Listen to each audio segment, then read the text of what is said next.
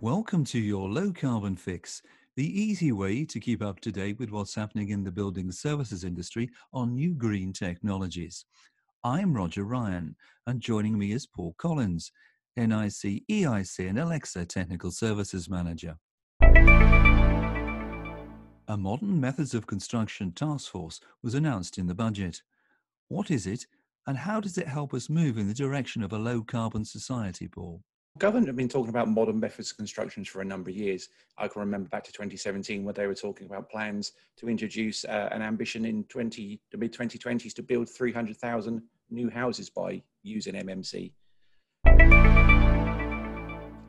This 10 million fund will help accelerate the delivery of modern methods of construction housing using offsite manufacturing, using different systems and different methods of building properties and, and dwellings in respect to the low carbon aspect of this, there's a number of our benefits. Number one, I think if we are looking to build off site, the delivery of materials to site, the construction aspects on site will be all in one place. So we'll see some carbon savings there. But actually, it gives us a great opportunity to start installing low carbon technologies in these buildings.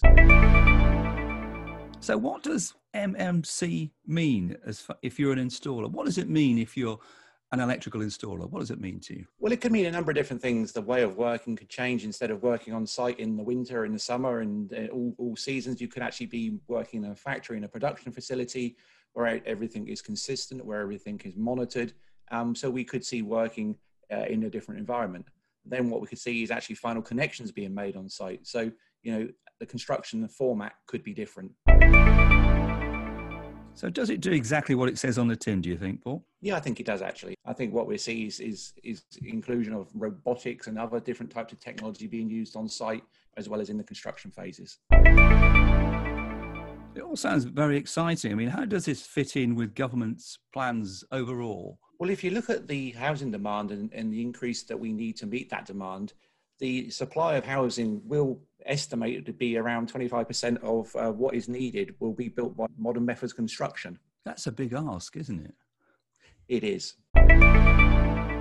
So, why is 2025, when fossil fuel boilers in new builds are outlawed, such a key date to, to installers and the building services industry? it's a key date in respect of a change in the government policy and the building regulations policy in respect of installing low carbon technology. This will help the UK reach its net zero ambitions by 2050, whilst we're ramping up the increase in house building as to, to meet the demand.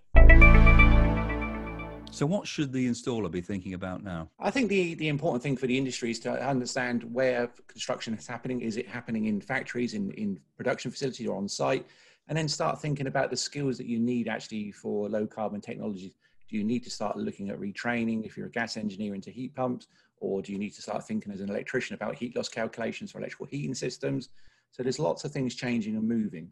There's no one answer to this, so it's a, it's a case of really keeping an eye on the industry and thinking about upskilling when the time's right. And if I'm an installer, where do I get more information on this? I think the best source of information at the moment is the Low Carbon Fix podcast. We, we update regularly on a two weekly basis.